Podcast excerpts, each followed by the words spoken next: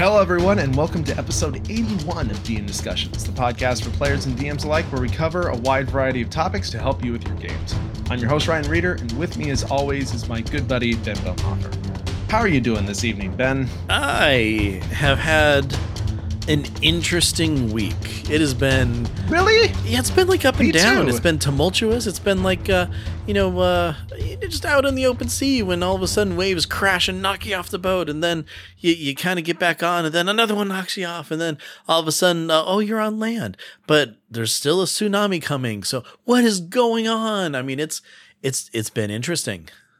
Yeah. And there's a giant monster on the land. Yes. Yeah, a wizard, some to- might say. Yeah. oh my. Uh it's been it's been a week. It's been a week in D&D slash honestly TTRPG land uh in a lot of ways. Um yeah.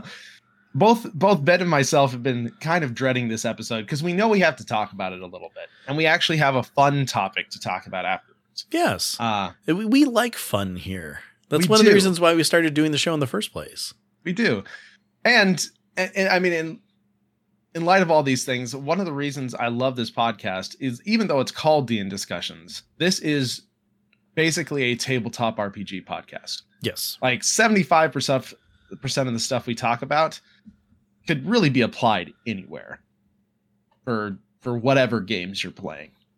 Um, which is which is really nice because I used to do a podcast where we talked about uh like uh, a video game, like a an a MOBA video game, and all those podcasts would be obsolete a week or two after after they released. But uh, it's, it was fun because I was talking to someone about this the other day. You could actually go back and listen to the backlog of this, and most of it would still be completely relevant. Yeah. Yeah. I mean, the only things it's a that new thing for the, me. the only things would be like, oh, this book is going to be releasing in the future. Oh, guess what? It's already out. If you're listening to an old episode, it's kind of about it. But uh, yeah, Yeah. every other thing that we talk Yeah. about, uh, looking at it from a player perspective, a DM perspective, uh, even our monster fixers, like things like that, it it it it's good anytime. Yeah. Yeah. So I, I like being able to do that. Um, but anyways, so uh there are big things happening in uh tabletop RPG land this week. Specifically, uh it started with D&D stuff. And so here's here's the the big old caveat before we start any of this. Yes, it, it it's an important caveat. this whole situation um it's it's all started basically with the ogl and wizards wanting to change it uh and change the terms ogl stands for open gaming license it's been around for i think like 20 some years or so um uh, it was around in third edition uh fourth edition kind of uh took No- a step away from it and Yeah. suffered Nothing was uh, published under it because it. of it. Yeah, and then fifth edition kind of it, it revived things and and opened the door for tons of content, third party stuff, all that sort of thing. So, anyways, this whole situation started uh, and revolves around this OGL. Um, so the caveat is, we are not lawyers. Mm-hmm. We are two guys that love tabletop RPGs and we love D&D honestly in particular. And so I am going to try and give a nice little summary of things so that we can talk about it a little bit. Um, and potentially some of the ramifications. But we will have several links in the show notes on dndiscussions.com. Uh, several of the IO9, the Gizmodo links that uh, were the original stories broke and were updated. Um, and then some vid- uh, blog posts that has actual lawyers talking about it. And then Legal Eagle, who's a very popular uh, YouTube lawyer, also did a nice, like 20 some minute video Mm-hmm. on it as well. So we will have links to all that if you want to dive in and dig into the the nitty gritty stuff. We're not going to do that here because our opinions don't matter from any sort of legality perspective, and we'd probably get some things wrong. So I'm Yeah. going to try and just give a nice little little overview. And on top of that, too, the one big thing is uh, this is the most up to date information as when we're recording, which we're recording on the 15th of January. The, this episode will be released tomorrow morning. So, in theory, nothing should change by the time you're listening to this. Yeah, and it's we we made we we normally record Wednesday nights and and then it releases the, the next Monday. And as all this stuff was going on, Yeah, starting Monday. and I was yeah, I, I was like, Ben, we we can't record on Wednesday. Like there it would be it'd be completely out of date probably. and boy would it have been. and I Boy, agreed right away been. too. We're like we went back and forth, like, you know, this isn't a good idea. Like th- this is ongoing, and and then like we had minute by minute like releases of like, oh, there's something more coming. It's like they're not going to release it by by Wednesday night. Let, let's just push. Yeah. Just keep going. All right.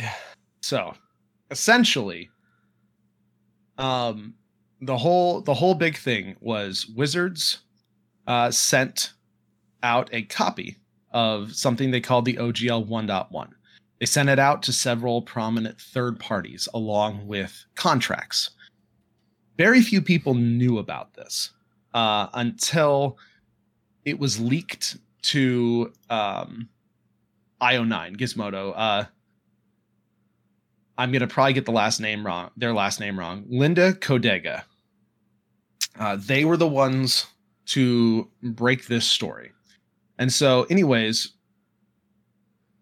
the text of this 1.1 got leaked to them, and they wrote an article about it. And in the article, they discussed what was going to change. Basically, uh, there was going to be royalties added to uh, revenue above $750,000. And that's an important piece, uh, not profit revenue. Uh, and tabletop RPG profit margins are usually fairly tight from what I understand. So that that was a fairly big deal. Um, they also wanted basically all third party content creators to register with them and get a special badge to use on their stuff for tracking. Um, you also had to do some additional tracking after like fifty thousand dollars in revenue.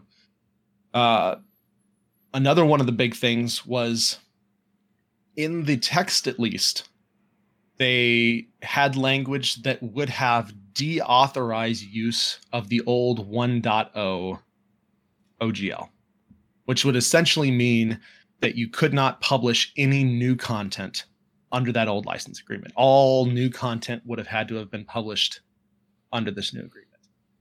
And then one of the biggest things that basically they could co opt any content you released underneath the OGL and sublicense it out or use it for themselves if Yeah. they wanted to. And one big thing to kind of, you know, just uh, as a quick observation and thing to remember too is that uh, the 1.0 OGL was a page.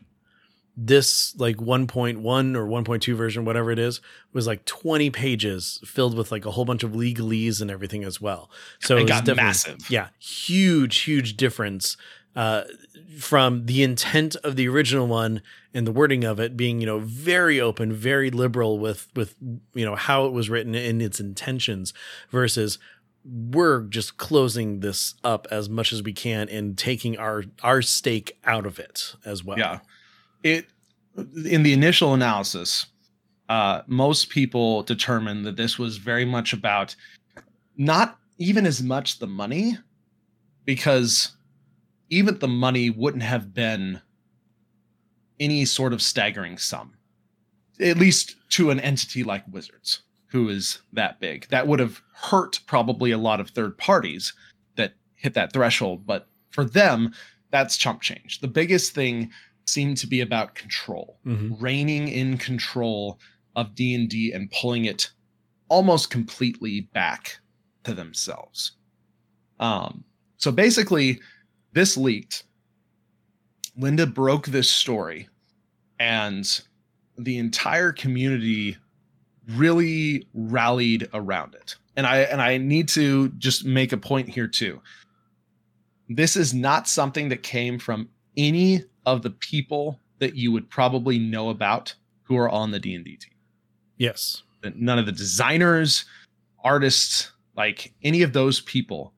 This is like high level Wizards executives, high level Hasbro executives type decision making coming down. Mm-hmm. In fact, it came out later that many of the rank and file wizard people warned against this and this kind of reaction because the OGL has built up an incredible amount of goodwill uh, between wizards and the community over the past 10 years, especially for 5e. Uh, it has allowed for full time jobs for probably hundreds, if not 1000s mm-hmm. of people. It has allowed third party publishers to flourish and it has allowed the community to grow immensely. Exactly. And see, that's one of the big things where, um, you know, as someone who doesn't purchase and buy a lot of third party content just because, well, I'm on a very limited budget as it is. So being able to, you know, get a whole bunch of that stuff is, uh, it, it's a little bit challenging for me at times. But the thing is, is even though I don't, you know, purchase a lot of that content, this still hurts me as a DM, as a player, because the way that Dungeons and Dragons is and the, the big influence and the popularity that it has is in no way a small part uh, from all these third party, you know, suppliers of adventures, of stats, you know, monsters, magic items, everything like that. By by building in and, and just helping raise up the experience and the the plethora of just content, it it makes Dungeons and Dragons so much more popular than it could be because there are people out there who are, you know, able to play a ton of time and they go through all the, you know, the the official adventures and stuff and they're looking for something more. So they're still engaged with the game by going to these third parties. If they don't have those, uh, you know, open and available to them, then you know the, the drop off kind of starts happening. But on top of that, too, with less interest means that there's less content actually being produced, you know, officially. If Wizards doesn't think that they're going to be able to, you know, sell a good chunk of, a, you know, a new adventure or a new source book or something like that, you know, instead of having the the what the four books a year that we're at right now, they might drop that to three. Oh, if they're not selling too well, let's go ahead and drop that to two. You know, it it it damages you know anything that I would want to do by making things less popular by becoming a company that just doesn't care as much about the content and the supports of you know third parties and creators and just the players themselves. Yeah. And so that the original article jo- dropped on january 5th so as of now it has been roughly 10 days since that dropped. After the article dropped there was a huge community outcry mm-hmm. like massive um like within hours within hours trending under the hashtag open d&d and a lot of people were were just massively blindsided. Like this was this was a huge deal. It is just such a 180 from what the original ogl was. And so there was there was a huge campaign basically. Uh and it was and one of the dates um for when the OGL was going to drop uh was just I think 2 or 3 days after the article was published. Mm-hmm. That came and went. It didn't happen and Wizards said nothing. And they continued to say nothing as the groundswell basically started reaching a fevered pitch. And it was at that point a lot of things started to happen. A lot of creators started to um, started cancel projects. A lot of third party companies began to speak up, and we'll speak to that here uh, in just a little bit. Um, and so, as the silence drug on, without any sort of acknowledgement of what happened, people started to have to make plans. They started to have to figure out what am I going to do if this happens this way because this is my livelihood. Yeah, we have whole companies. Yeah, whole companies around this. Yeah, it, it it's it's huge. So early early in the week, not even from their official account, from D, the D and D Beyond account, uh, Wizards tweeted that uh, there would be more news soon. That was it. Just a statement of thanks for your patience. There's going to be more news soon. Mm-hmm. That was like on on Tuesday, I believe, and it wasn't until Friday. Well, before that, wasn't there even another leak of another newer version that was going to be less restrictive, but still with the royalties the and came, everything? The, the leak came after the leak came after they announced that they were going to say something, but before they had actually announced it. Okay. Because I believe the original na- announcement was going to be either Wednesday or Thursday of of this week. So That's that would right. have been that would have been like it was supposed to be the 11th or 12th. But another leak happened. And the like the revised FAQ for this na- thing that they were now calling the OGL 2.0 or whatever came out Instead of the 1.1. yes. And uh it wasn't that much better. There was most most of it remained intact. It did not seem like they were going to be backing down much at all. And so on Thursday, uh after after that leak happened and there was another huge outcry of oh my gosh, are you serious? Um an internal Wizards of the Coast leak came through from D&D Beyond that basically said D&D Beyond is the only thing they care about right now, like the sub numbers, the subscription, the money because that's the only like thing they can see that is immediate. And so from that there was a huge there was a huge uh push from several very prominent content creators using the hashtag uh, stop the sub and d&d be gone. And many many people myself included actually canceled our d&d beyond subscriptions. And apparently it made uh, it it apparently made a mark. Yeah, it got their Uh, the- attention. the rumors was there was in the five digits of tickets for D&D Beyond um potentially tens of thousands of people canceling their D&D Beyond subscriptions which is a pretty huge deal it's a pretty huge statement and so from that released now uh on the 13th so released on Friday they finally put out an update on the open game license uh, on D&D Beyond.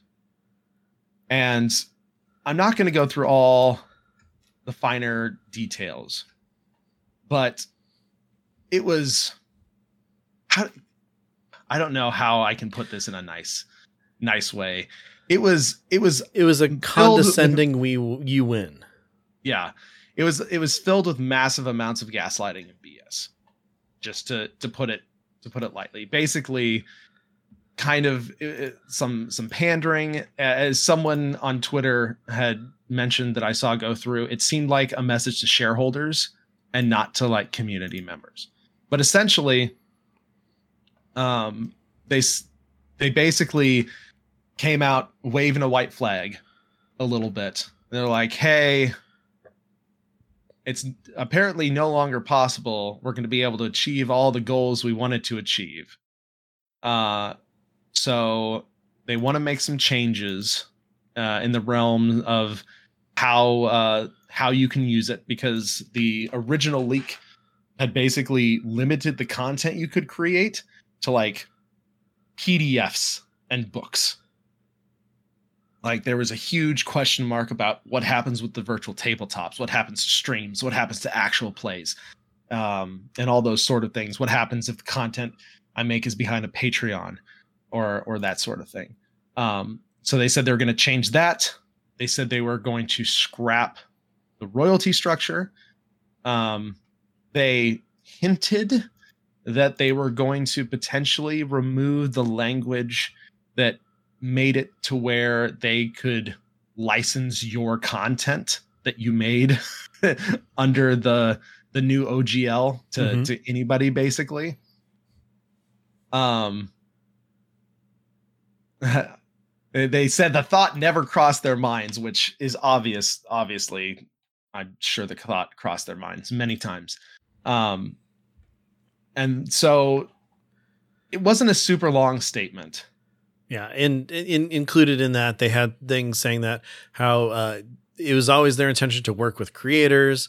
How you know it, it was you know always going to be you know for the betterment of the the license and and of everything like that. And which that to me was the biggest rub because from the leaks third parties were sent not only the new ogl but actual contracts to sign Mhm. and this this came out a day or two later or later in the day uh, so-called sweetheart deals where hey if you sign this early we'll give you some special special special treatment. stuff. Mhm.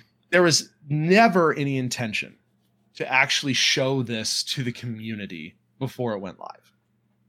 So that that that whole line just really got me because they, they never intended to show it off. This was just going something that was going to drop. A bunch of people would have already had negotiated and signed contracts for it and everything. And so playing it off as they always wanted to make this a collaborative community thing rang super hollow. And then especially the and this is a direct line. They said, second, you're going to say hear people say that they won and we lost because making your voices heard forced us to change our plans. Those people would be only half right. They won, and so did we. it's just like, just- oh, That- oh Lord. I was just like, oh my gosh, guys. Yeah, and, and the thing is, is based on the fact that a lot of this is coming from like higher ups, not you know any of the creators, anything like that. It, it really it like I hate to go with the whole like, well, it's the fat cats at the top who are running all this and making all the decisions, but it it kind of is, and they don't understand their their you know audience at all, or understand like you know the nuance that we can look at things and understand them. I mean you know, uh, you said it to me. I've seen it said somewhere else. It's like, yeah, this is a whole bunch of uh, uh, geeky people who spend, you know, hours sorting through or looking through like a 225 page book just to find a, a, different definition of one rule or something. It's like, yeah, we, we can kind of see through some of this stuff. the people that play D&D, a lot of these people are professionals. Like a lot of these people are are very smart, very very educated. A lot of these people have probably law degrees. Like you're not going to pull one over on most of these people with fancy words and gaslighting in a lot of ways. Yeah. And so it was it was a extremely it was an extremely poor statement and I wish I wish it had been different because that was their that was their chance to really show the community and tell the community that they screwed up big time and they were ready to make amends and it did not really come across that way. And so now everyone with that huge campaign going on, everyone's now kind of sitting back and going, okay, what is what is the contractual language of this thing actually going to look like? Mhm. And is is that a thing? And then uh yesterday, Linda dropped another story. Uh on how and from internal sources how the D&D Beyond subscription cancellations actually forced Hasbro's hand. Um multiple sources told Gizmodo uh, the situation inside inside the castle was dire, uh, and Hasbro's concern is less about public image and more about the IP hoard the dragon sits on. Um, but after the fan-led campaign to cancel D&D Beyond subscriptions went viral, it sent viral. It sent a message to the world wizards and Hasbro higher ups Um, and according to multiple sources, these immediate financial consequences were the main thing that forced them to respond. The decision to further delay the rollout of the new OGL and the adjust and adjust the messaging around the rollout occurred because of a provable impact on their bottom line. Um, and so that was that was a huge deal. Uh, and we've seen also a lot of the big third party players get involved Yes. and push for open gaming and push uh, for for different things. Um, so so right now, uh, that's I mean that's kind of where we're at. We're we're basically waiting for this OGL 2.0 to drop.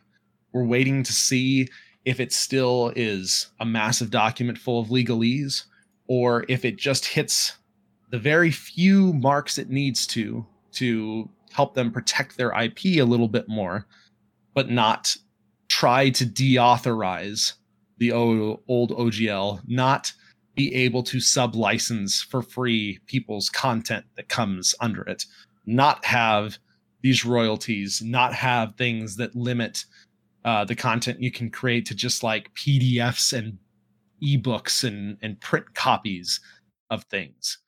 Um basically we're all waiting with bated breath to find out if they will not destroy this vibrant community that they have built up over the last 10 years. And so it's it's hard it's a it's a it's a really it's a really big deal and i feel like and, and i mean I know Ben, we're we were going to talk about this a little bit afterwards. Uh, I feel like they really shot themselves in the foot when they didn't need to. yeah. One of the big things people are referencing is uh, Hasbro shareholders meeting, where I believe it was the president uh, basically came out and said D and D is under monetized, which is always a scary, a scary phrase.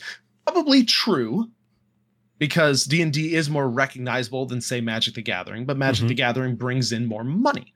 So obviously they're they're missing something. And partly things like TV shows, the movie, spin-off books, video games, that's all part of that D&D is under monetized. And that's not a bad thing necessarily in that context. However, in this context, the context of control, a lot of people have pointed out fourth edition and how this whole thing has already played itself out in a way before. And Mhm. it's seems like they're trying to play that out again. And fourth edition was one of the low points for D&D after a very successful third edition. Yeah, considering you know Pathfinder came out during third edition, it's kind of a 3.5 edition. D&D or Wizards just kind of did fourth edition not in the OGL to kind of keep some of that stuff on their own and not have, you know, those rivals. And that's that's one of the main reasons Pathfinder developed as a competitor. Mm-hmm. was was because of that. It was a it was a, a huge deal, and anytime just historically, and what we're going to talk about in a second, this type of thing happens. It seems the opposite of what they want to happen happens, and more competitors, more competing, uh, more competing products pop up. Not not the control and the getting everyone to do it the way you want it to do. It's kind of weird how a game that has to do with choices and repercussions uh, made a bad choice and created its own enemies. and it's and it's not only that it's it's very surprising to see because a lot of the people that work as game designers at wizards right now come from third parties come from ogl writing come from DriveThruRPG dms guild. Like if they the, the more they restrict these things the more they're going to kill basically in baseball terms their farm system. It's like uh someone made the good analogy of it's like the major leagues killing off everything from AAA to t-ball. Essentially is you're you're destroying the, those paths and if you look at a lot of these wizards books many of them are written either by freelancers or in conjunction with freelancers radiant citadel most of the writers on that book were freelancers Mm-hmm. candlekeep most of the writers on that book were freelancers heck apparently the rumored that the new uh the new heist book that's coming out i think in february or something Yeah. tons of freelancers on that one. So it's it, you're you're you're biting the hand that is feeding you and is giving you talent to acquire for the first party stuff, which is is kind of wild to me. And not only that, and this is this is uh this is something I think we talked about even back in August when they announced the new virtual tabletop and stuff Mm-hmm. um, this was the perfect opportunity for them to create a steam like ecosystem. If they if they wanted their monetization d&d beyond was ripe to create essentially the steam of virtual tabletops. Not that you had to make it exclusive let people go where they want to go but d&d beyond your your core strategy, your your core strength is user base. It's the official thing. It has a huge user base from D&D Beyond. So if you with some amount of curation Mm-hmm. accept third-party content onto D&D Beyond and into your virtual tabletop, not only do you now get your 30% cut or whatever, like the Apple, like the Google, like the Steam, Mm-hmm. You not only get that, but now you are bolstering the amount of content that your first party system has. And as long as you make it good, people will want to buy stuff there. Third parties can still sell their own stuff, but if the player wants it on the official thing, or that's the tool, their tool of choice, or Roll20 or, you know, Foundry or whatever, is their tool of choice, then the developer can still can then get access to that huge user base. They still get their cut, and then Wizards gets their cut for allowing you to use their big user base or and or their IP or whatever. It seemed like a no-brainer. That hmm. seemed like it would be a slam dunk. And instead, it seems like they have gone in the complete opposite direction and closed that off as much as possible. Yeah. It- letting everybody join in gives you a bigger pie to have a piece of. But Yeah. you know, it, we, we've seen time and time again. Anytime that a, a company is like behoven to shareholders, they don't look at the nuance. They look at the the instant Short-term cash gains. gratification. Yeah. yeah Yeah, this is that would have definitely been a long a long-term play and i think it, it could have worked out worked out very well and i wanted to to quote matt colville here because i'm going to talk a little bit about third parties kind of before we we wrap this conversation up uh, matt colville uh, for those who don't know runs mcdm which is one of the largest current 5e third party Yeah. publishers. Um, he said that when Wizards of the Coast bought D&D Beyond, he told his team, "The clock is ticking. From that point forward, I knew there was no future long term as a third-party developer because I did not believe Wizards were forward-thinking enough to implement a Steam-style platform." Yeah. and that's exactly exactly what we were just talking about exactly what we have talked about or alluded to before getting that third party content on d&d beyond and it seems at least as of right now that he is proving true that is exactly what happened short uh, long term stability and community and relationship were were and are being thrown away for what they thought was probably short term gains. Exactly. Um, so throughout this week, there has been a multitude of third parties that have responded from uh, just singular creators who have said, I may not do D&D content anymore to large companies like Kobold Press. They were the actually the first one the first really big one to make an announcement uh, about this whole deal. And this happened on January 10th. And they said uh, basically their goal is they want to continue creating content, but with this stuff going on, they don't know what they're going to be able to do. They're going to finish their current Kickstarter, their campaign builder, cities and towns.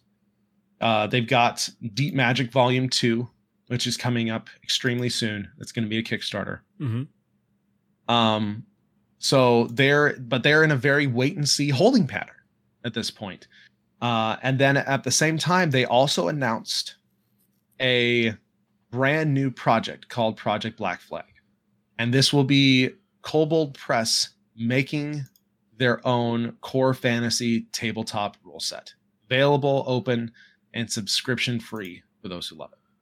So, right out of the gate, and this reminder this is five days after the original leak Yep. of the OGL. Kobold Press was like, we're announcing our own fantasy game system called Project Black Flag. It's coming. So that's that's like backlash blowout number one. Yeah, and, and that's a pretty big one right there. It's a huge one. It's a huge one. But Um, wait, there's more. And then four days ago, uh, MCDM decided to come in and comment.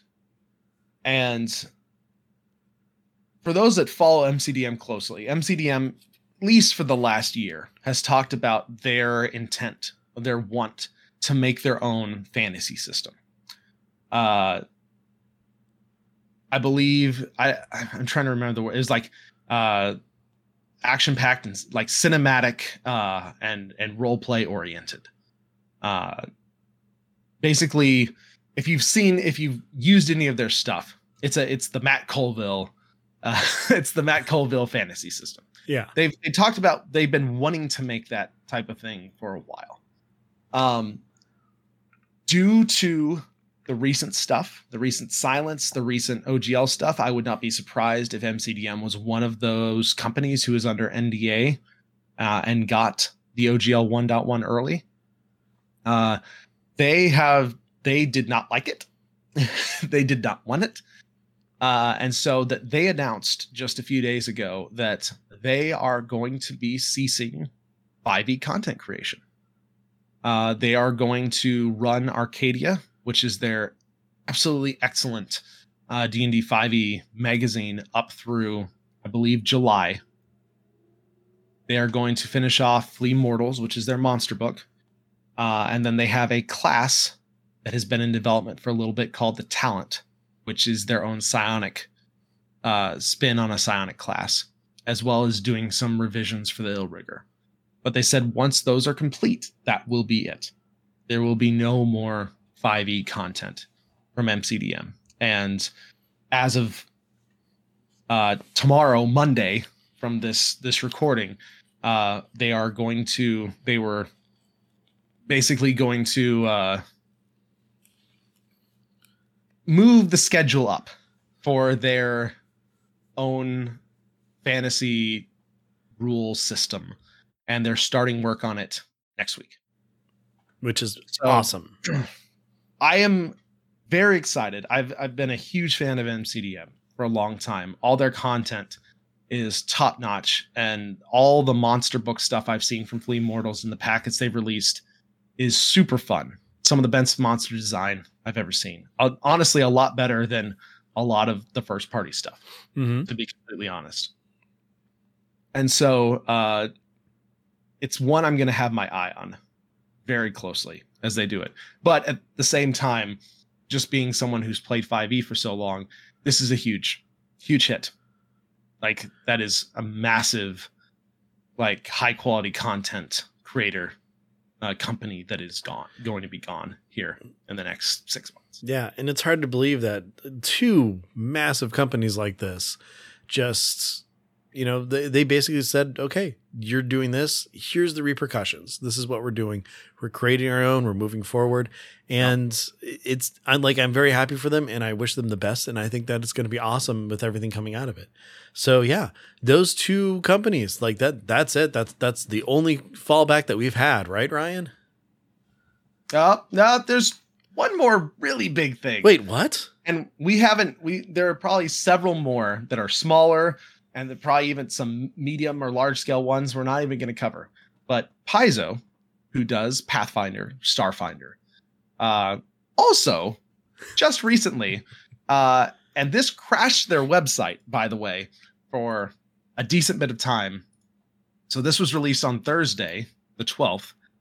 Um, they announced a system neutral open RPG license.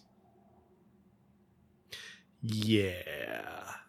The Open RPG Creative License, or ORC, as they're calling it, which I think is an absolute great addition to this entire discussion. um, you know, and if you're not familiar with Paizo, like we said, it's Pathfinder, which came from third edition and it's Starfinder, which you know is is a you know sci-fi kind of version of, of uh, a tabletop game and everything, and the fact that you know they are creating their own license and everything like that just opens the door even more so for a lot of other people to go out and you know possibly jump ship jump to this if they're not you know going to be creating their own sort of gameplay or game type um, but the, the fact that it's still a fantasy setting that uses a lot of the same you know um, you know vocabulary and settings and, and, things like that. Well, not, you know, specific world settings, but, you know, it's really interesting the fact that, oh, well, if we're being completely limited by Wizards of the Coast and Dungeons and Dragons, hey, look, we've got this open sandbox. You can jump in, you can play. We're making it as easy as the OGL 1.0 was. Yeah. So so essentially what this is is it's an alternative to the OGL.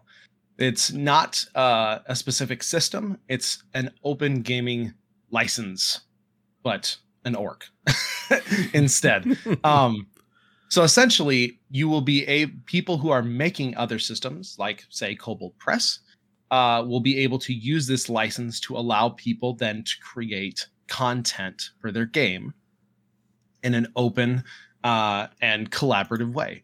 So essentially, uh, what they're saying behind this. They want an OGL that can't be revoked and is perpetual uh, and you know not not editable without still being able to use like the older version or whatever. So they have a bunch of companies already signed on for this. Uh, they listed uh, Paizo, Press, Chaosium, Green Ronin, Legendary Games, Rogue Genius Games, and a growing list of publishers have already agreed to participate in the Open RPG Creative License. Um, and they are going to actually craft it with a law firm, and then they're going to make sure that they do not own it, but the law firm does, and then it will eventually be moved into a nonprofit uh, that is neutral essentially mm-hmm. so that no one no one particular company can can claim ownership of this yeah. so it's a big deal it's a it's a really big deal. And not only that they actually stated in their announcement that they don't believe that the OGL 1.0 was intended to be revocable uh, or deauthorized. And they said they would actually take wizards to court and they would be the ones that would pay for that if it came down to trying to fight wizards on if wizards stood firm on the fact or, or trying to include language to revoke the original 1.0 OGL yeah. and make it so that you couldn't create content under that anymore. So Paizo said, we will, we don't think that's true. We don't think that was the original intent. We'll actually be the we're big enough We'll actually be the ones to take them. Yeah, and everything that I've seen and read as we've been kind of researching this topic and over the past week, which again, not a lawyer, but everything that I've seen, um, the actual writers and creators of the original OGL, they didn't want it to ever be deauthorized, and and the intention was not that it be revocable. So, um, like them specifically saying that kind, kind of gives them a, a little bit of a backing on this and That's it's a lot of ammo for sure. yeah so uh, you know i just want to make sure that that we do state that the original creators of this never wanted this to happen thanks corporates Whew. So that's that is pretty much up to up to date information as we have it. We no one, as far as we are aware, has seen what this new OGL now they're calling it 2.0, mm-hmm. what this OGL 2.0 will contain. Um, they basically in their big statement they just said it is being worked on now. It is being reworked. There have been no leaks of it. No one has seen it as far as we know. So I don't know if it will happen next week or the week after. Um, but we will give you the most up to date information that we have as it grows.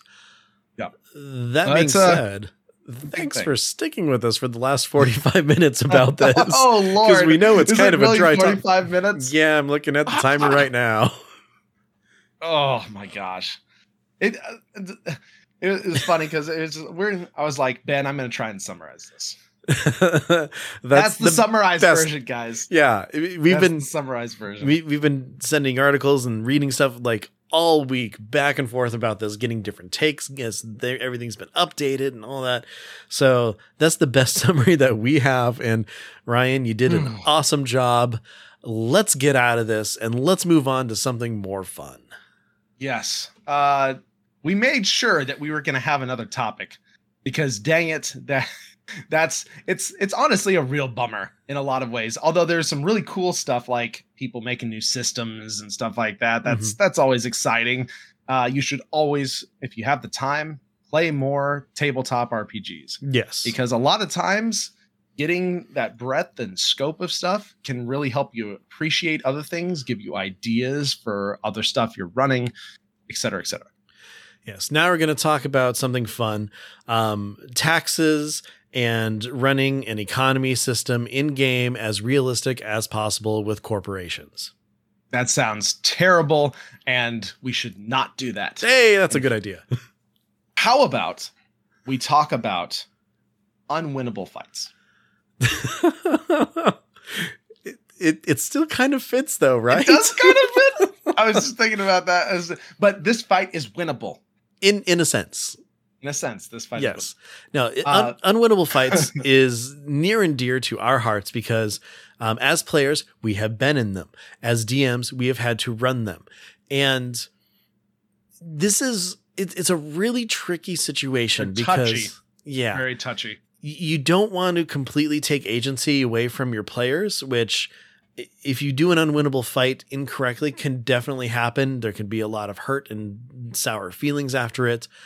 But at the same time, if you're narratively looking for something that that you're trying to work or beef up a, a, the the danger of a BBEG or something along those lines, you need to have situations that happen that is actually out of the control of the players. Yeah. And so let's let's start off. Why would you do this?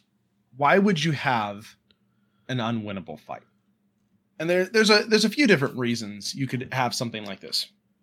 One, you could have uh kind of something the the players be kind of on the outskirts of something where they're fighting minions, but there's also a much more powerful entity that is also on the same battlefield that is doing stuff, but not necessarily engaging with them. Mm-hmm. And they, while they technically could engage with it, the way you're running and telegraphing it shows that this is a guy that is far beyond your power level. So it's a good way to like show um show power essentially. Show that not every fight is made specifically for your level. yeah. Which is which is good it's it's good to mix that up it's good to have some some fights uh depending on the situation and where you are but it's good to have some fights where your players can steamroll them that's it's fun to have that sometimes not Mhm. too often but it's fun to have that sometimes it's fun to have fights that are close and can be really good back and forth. But it also can be really good to have fights or scenarios that show your players they're not all that. The world is not level seven, or the whole world is not level 7 Mm-hmm. Exactly. There's a part of the world that's level 18 or or whatever. And so that that can be one really good scenario to where you can kind of show off power but not necessarily in a way that the players could beat it at least at the time Yeah. And the thing is, too, is that this gives you uh, much more of an appreciation for leveling up and gaining that power on a player perspective. Because if you go up against, uh, okay, so you're a random foot soldier in the fight against Sauron in the beginning of Lord of the Rings. Um, little random dude runs up to him. You saw him swing that mace, taking out like a whole legion of troops at once. Not gonna happen. But give it, you know, a good 10, 15 levels and you're able to actually withstand that and go up against them, you're going to be able to appreciate that and understand, hey, I've I've had my montages, I've leveled up, I'm working on this. And it gives you kind of an idea of your power level as well as the the enemy's power level and you know having that sort of of consistency throughout the game really makes you appreciate all that work that you put into it getting there Yeah. Another another good situation is when you're doing secondary objectives. When the battle or the fight or taking down XYZ is not your primary purpose. This can be something uh it could be a, a war, a battleground where there are far too many troops even though you could take out a bunch of troops or whatever. There are just overwhelming odds and but you have an objective which is get the what's what the the widget get the widget from the altar or something and then escape somehow. Um it can be a great way to do those those like you've got five rounds to try and get this thing or you're going to be overwhelmed. Or you've got three rounds to get this thing or begin to get this thing before the gates break open and the hordes of undead come in. And when that happens, you're you might last a few rounds, but you will get overwhelmed eventually. mm-hmm. And so sometimes those can be great situations to teach players as well that there are some situations where it's okay to run. In fact, there's some situations where running is a necessity yes. But but it's almost always good i found to have there be secondary objectives along with it. Because to be completely honest and ben i don't know how you feel about this as a player but those types of situations where i just have to run from a combat just feel bad. Yeah. especially if the combat was close um or it- a lot of player, players get in the mindset of i'm fighting this thing so i must there must be a way to beat it. Yeah exactly. But but it, sometimes it's good that's why it's really good to have those secondary objectives that people can do because even if they have to flee the situation they still got something out of it. They still saved someone. They still got that piece of information. They still stopped that doomsday device Yeah, they're able to still be, you know, the main characters and the heroes, even if they're fleeing. So that means like uh, setting off traps along the way to you, to you know slow the progress of of you know this wave of zombies or uh, the big bad evil guy or whatever's kind of chasing them, closing and locking doors, barricading things. Um, you know, maybe even just something so simple as like shooting as you're running in the hopes of maybe slowing someone down. You know give that option to you know have actions and stuff still be there so that you know even though you're running away it's not just a straight up i'm running and you know uh, wetting my armor. No this is a i'm heroically leaving so that we can regroup and get to that uh, you know a, a better advantage of some sort Yeah. And these types of situations like like I said, the, the, that first situation is kind of a catch-all. Like show power can be done in a lot of different ways, right? Um, I'm a big believer that especially if you're in a situation like this, not only should you telegraph it, sometimes you should just say it Mm-hmm. because it is the worst feeling in the world as a player when you're just being your head against something and more things are appearing and more things are appearing and you're fighting these things and you're just getting beat down slow more slow you know again and again. And it's just like there's there's no way out. These things just keep coming. And then all of a sudden an npc pops in and does their blizzard or arcane explosion or whatever and saves the day. That is not super satisfying for a player Mm-hmm. um, sometimes not only do you need to telegraph it, you need to say it. Just say, This foe seems to be far beyond you. These hordes seem endless. You're not going to be able to hold out for much longer. You might have to find another way out or you might have to rethink your strategy. Mm-hmm. It is okay as a DM to tell your players this. Because the last thing you want is frustration because you're running a scenario that is unwinnable or almost impossible to win because of one reason or another. But the players don't know that and that can be extremely frustrating and the session usually ends with frustration or anger Yeah, but you don't want. i've been i've been in those as a player before it's not it's not satisfying it's not and so there are time uh, uh, there are times and places where an npc can come in and save the day. You don't want that to happen very often because the story is not about npcs story is about your players. Mm-hmm.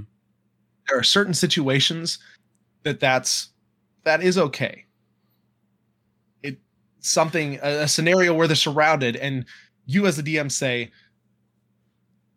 you know help is on the way but you've got to hold out for a little bit longer. That then turns flips the whole thing on its head and now the players are in the mindset of we got to survive. We got to survive because we know help is coming. We know Mhm. help is coming. We got to survive. And then the npc comes in does arcane explosion and now it's instead of what were we doing? Like that was horrible. It's oh, we survived in and long enough for the person to come save our butts who's who's more powerful Yeah. Or you want to have an NPC come in and actually save the day as well. Don't make them a powerful NPC. Make the or make it so that the the players, I don't know, get into some sort of dead end, they have no way out. Have the NPC open up a secret passage or something. Just come this way or you know, something along those lines. I don't know. That that's still not as satisfying, but you know, it's something more than, you know, here's my DMPC who is level 20 who you know destroys the undead just by looking at them you know th- it's not your tale your tale to tell. So yeah. Um eh, one other thing too is that you don't have to play through it fully. Like think about it this way. You have a big bad evil guy. He is 10 levels above your players something along those lines. He's shown his power. Um you know let's say that they are attacking that they're trying to do everything. And you know even if you're getting hit they're barely touching him. They're not really doing much like that. That can be frustrating. To end that quick so that you don't just walk up and just beat them all down which i mean that's something you can do and take them as prisoner which again not as much fun. You can just have them look at them see that they're really no challenge and just leave. You leave them alive. Let them know that you know there is this powerful guy he doesn't even think that you're a threat he's just getting You're out of there beneath exactly and then that gives them so much more fire to again fight up, level up, go back, you know, get that that's that hey, we're important. we're we're the main characters here. We're taking you down or something along those lines. You know, look at it from different angles as opposed to just he's invincible. There's nothing that can happen with to them. Um, and and I will tell you, way back when when I was running fourth edition, which we only had like maybe six sessions or something along those lines, I had a story, an idea of the big bad evil guy pops in and no matter what they rolled, they missed. And it was just so unsatisfying for the players. And I felt bad doing it. And then I would like have him attack and then pretty much knock someone out in one turn. And it just, it was just icky and bad and not good. There are, I mean, I've, I've changed a whole lot since then and have, you know, seen that there's a bunch of different ways that these things can work that they can play out. So just a straight up, he's invincible. Nothing that you do to him is going to matter. Beat them up, take them prisoner. Not fun. It may seem like, hey, this is how I'm going to get to my next plot point of where I want to go, but it took away so much agency that it just was not fun for the DM or the players. Yeah, and I think that's that's really you really hit the nail on the head there. It's it's about agency, trying to find the agency in a place where there really is none but still giving the players the at the minimum the illusion that there is because that will be more fun for them even if even if the ending and again use this sparingly this is this type of thing oh yeah it shouldn't I, happen I'm, I'm not time. a huge i'm not a huge fan of this type of thing happening super often but even if the end of x scenario is inevitable it's all about the getting to that point. Mm-hmm. That is is the big thing, and that's that's where a lot of what we are talking about comes into play, and will be the difference between something that is satisfying and something that is frustrating. Yeah, if you recall, um, gosh, I don't know how many sessions ago it was, but it, it was quite a while ago. I had a, a problem, and I would talk to you about this, and you know, we kind of worked through it, where I wanted a certain my players to be captured, and we talked about, you know, okay, well, should I set the the DC for this like charm to be so super high that they can't ever get it? Should I do this? Should I do that? We went back and forth. This is when they were uh, taken prisoner by mind flayers, and how we kind of decided to go about that was, it takes place, you know, off camera. So basically, between sessions, they come back and then they're charmed in this like kind of weird fantastical world and the the big thing that I wanted to to happen with that is to make sure that it didn't last very long because one of the worst things is is you know going up against something again those bad feelings of there's no that way that we can win this. But being trapped in something and not understanding what's going on and not being able to get out of it fast enough. So it's kind of similar with that. Within maybe I don't know five minutes, I had someone who was able to break that charm, figure out you know, hey, this is wrong, and then go through and you know work on the rest of the party and get them out and everything, and it, it worked really well and the players definitely remembered it. I think they actually enjoyed it because it was a creative way to kind of put them in a situation. And then from there, they were able to kind of sneak their way through and, and get out of this underground you know dungeon that was being taken over by these mind flayers and stuff and i don't know i still don't know the best way that i could have gone through it where they actually played through the charm and had the same effect happen and, and i don't know if you can in that that sort of scenario mm-hmm. because there, there'd be nothing more frustrating to me as a player than going i got a 23 on my wisdom save fail i rolled a nat 20 on my wisdom save okay you saved they use it again the next turn. You fail. Yeah. It, and just like stuff that would be frustrating, but it adds a whole element of if you do this thing and then you start the next session in a weird place and everyone's like, "What? What's going on? This is this is weird." Like, how did this happen?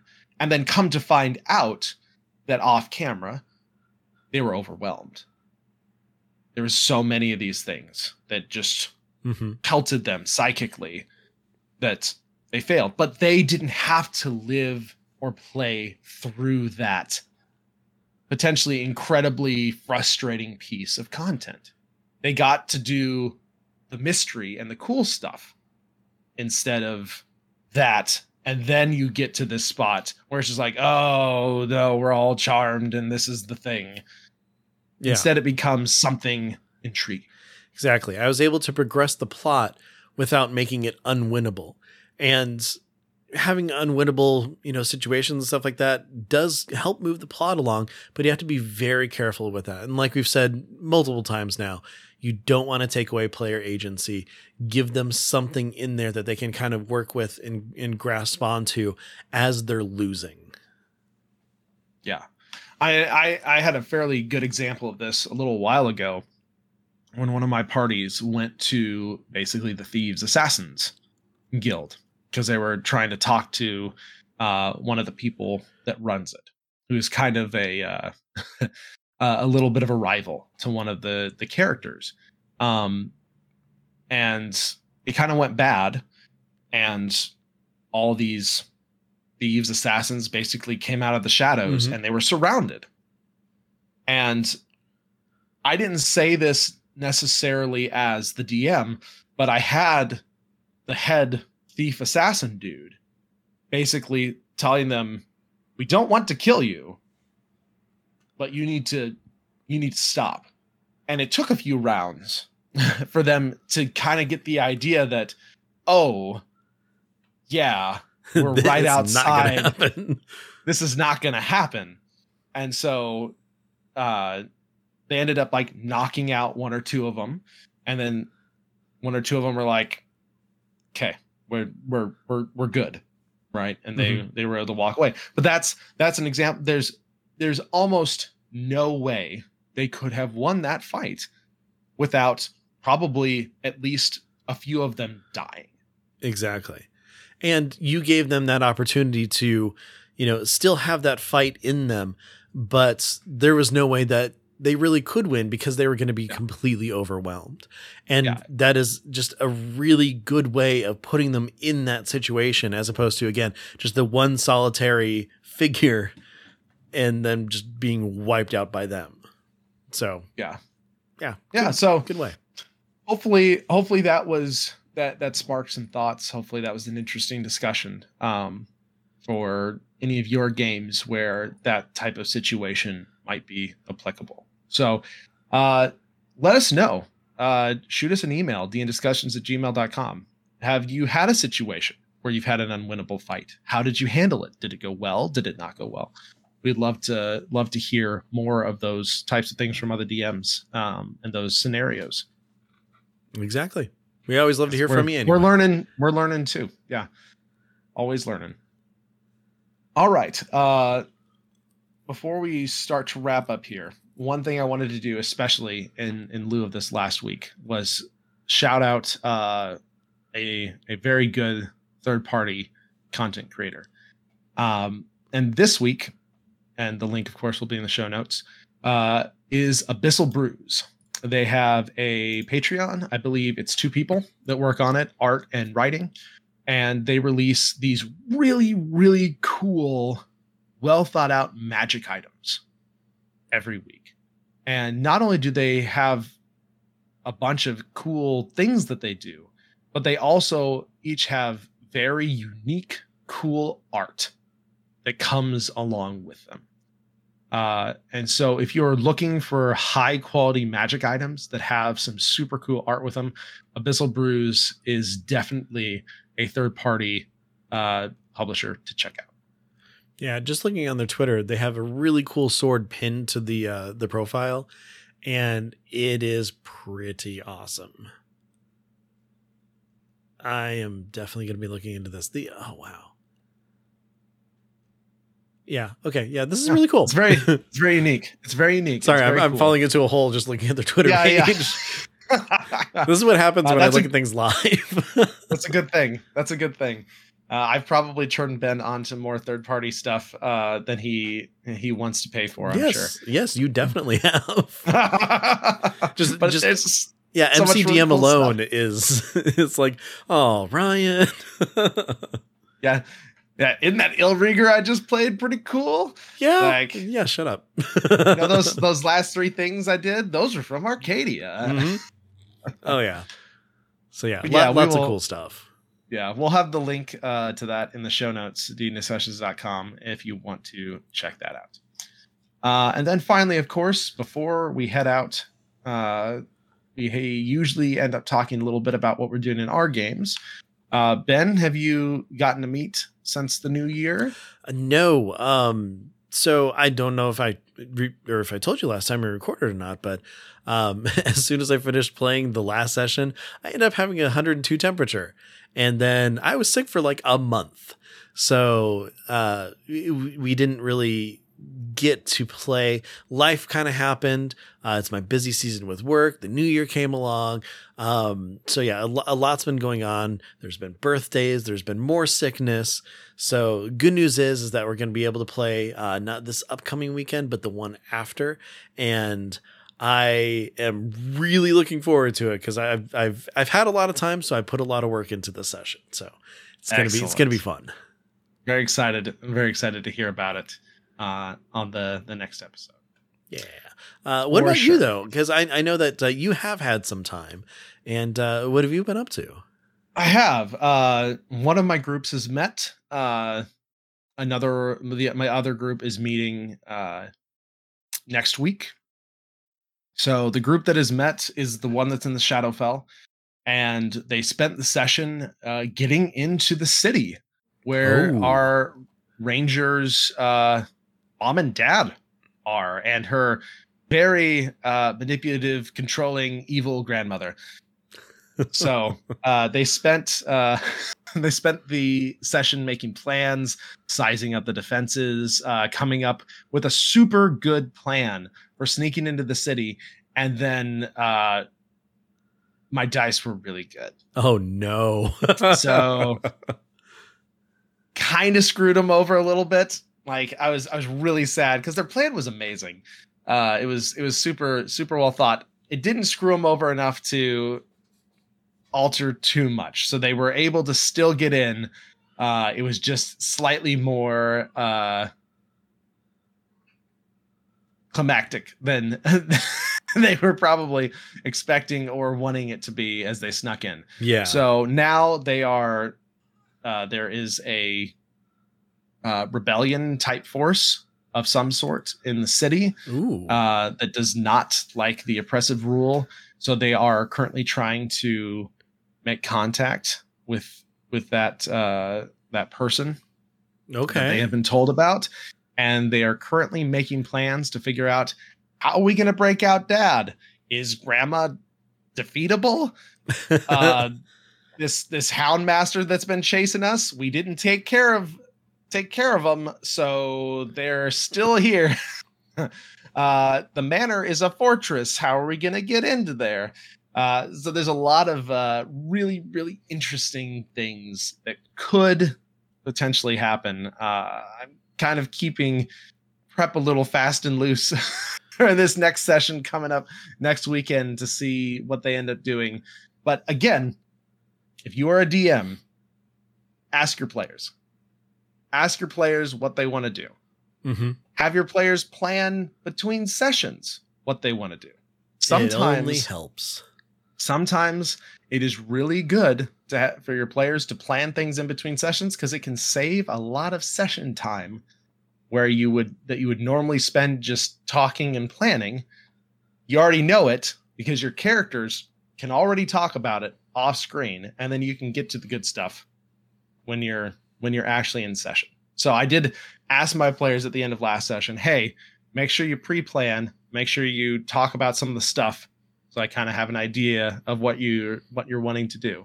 Because the city is it, it's fun. This is kind of a, a little like mini sandbox almost. There's a lot of different things they could potentially do in a, in a multitude of orders, essentially. So I'm I'm very excited to see what they end up doing, and if they can complete their goal. This is this is kind of the start of the really the culmination of this arc Yeah. that we're in. that That's we've cool. been in for a little while, uh, and it's a huge character moment for one of one of the party. Like this is this is a really big deal.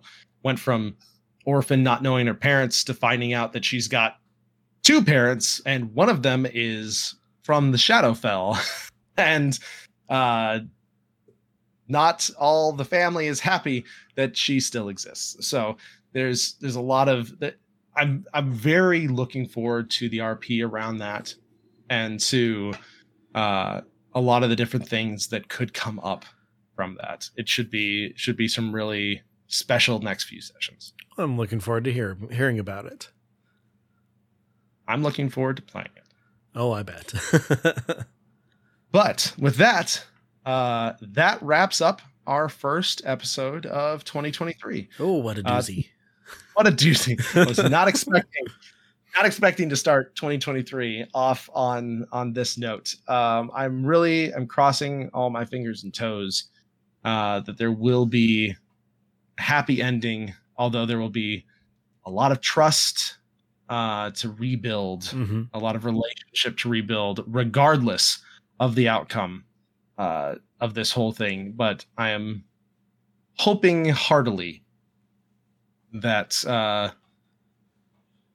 they will relent and there can be a good relationship between them and the community again. But just remember you do not need wizards of the coast to play d&d Nope, definitely not. you don't. That's that's one of the one of the best things about just tabletop rpgs in general. Like you don't need to if you have like a monster manual a dm's dungeon master's guide and, and a player's handbook you do not need to buy a single thing Yep, you got everything you need uh, other than dice. Yeah, you do have to get dice but why wouldn't you get dice dice are amazing Exactly. i love dice i have probably have way too many dice but you can never have too many dice I say no, you don't. so forget i said that Yeah. Well, um, if you want to tell us about your dice or unwinnable fights or anything along those lines, or share your thoughts and opinions about uh, the you know ORC or the OGL or anything else that's going on, go ahead and email us. That is dndiscussions at gmail.com. Uh, we love hearing from you. Um, if you want to tell us that we're wrong about everything and the new OGL is the way to go, well, we might not agree with you, but we will still read that email regardless. Um, other than that, if you want to reach out to us on Twitter, you can find us there. We are at DN Discussions. If you're looking for Ryan himself, he is at TBKZord. If you're looking for me, I am at Ben Bumhofer. Uh, if you're listening to this and you're like, oh man, what is going on with these guys? They know nothing about D&D. Well, hey, guess what? You can find out that we actually do because we play in a game uh, that is a podcast, plus five to hit. You can check us out there. Right now, we're going through Rime of the Frost Maiden. And uh, the most recent episode that is out, uh, it's a it's apparently a good one because it ends on a surprise on my part. I had no idea something that was going on. Um, I want to listen to the first half of it because it's an entire mystery to me, but I'm not going to because I, I, I just can't. It, it, I, I don't want to break that uh, that disassociation that my character and in my in me as a player has. So, uh, in a few episodes, I'll go back and listen because I really want to know what's going on. But oh my gosh, it's a good episode. Definitely check it out. Uh, so that's plus five to hit. Uh, that being said, this show, though, DnDiscussions, we are, of course, on whatever podcast player you are listening to right now. Uh, we have 80 other episodes. If you haven't heard them before, guess what? Most of them are timeless. Check them out. Uh, and we have a lot of fun talking about uh, Dungeons and Dragons and gaming in general. So uh, if you enjoy this episode, make sure to you know give us a, a rating. Higher the better. Comments, things like that. We'd love to hear about all that stuff. Uh, like and- and subscribe and hit that bell button yeah, I know. I didn't want to go there and fall into that routine, but you know, whatever. Um, but uh, anyways, everybody, thank you very much uh, for coming along with us on this episode of weird legalese that we don't fully understand because we're not lawyers, but we have opinions on anyway. Uh, so until next episode and next time, be good to each other. Take care. And we'll see you soon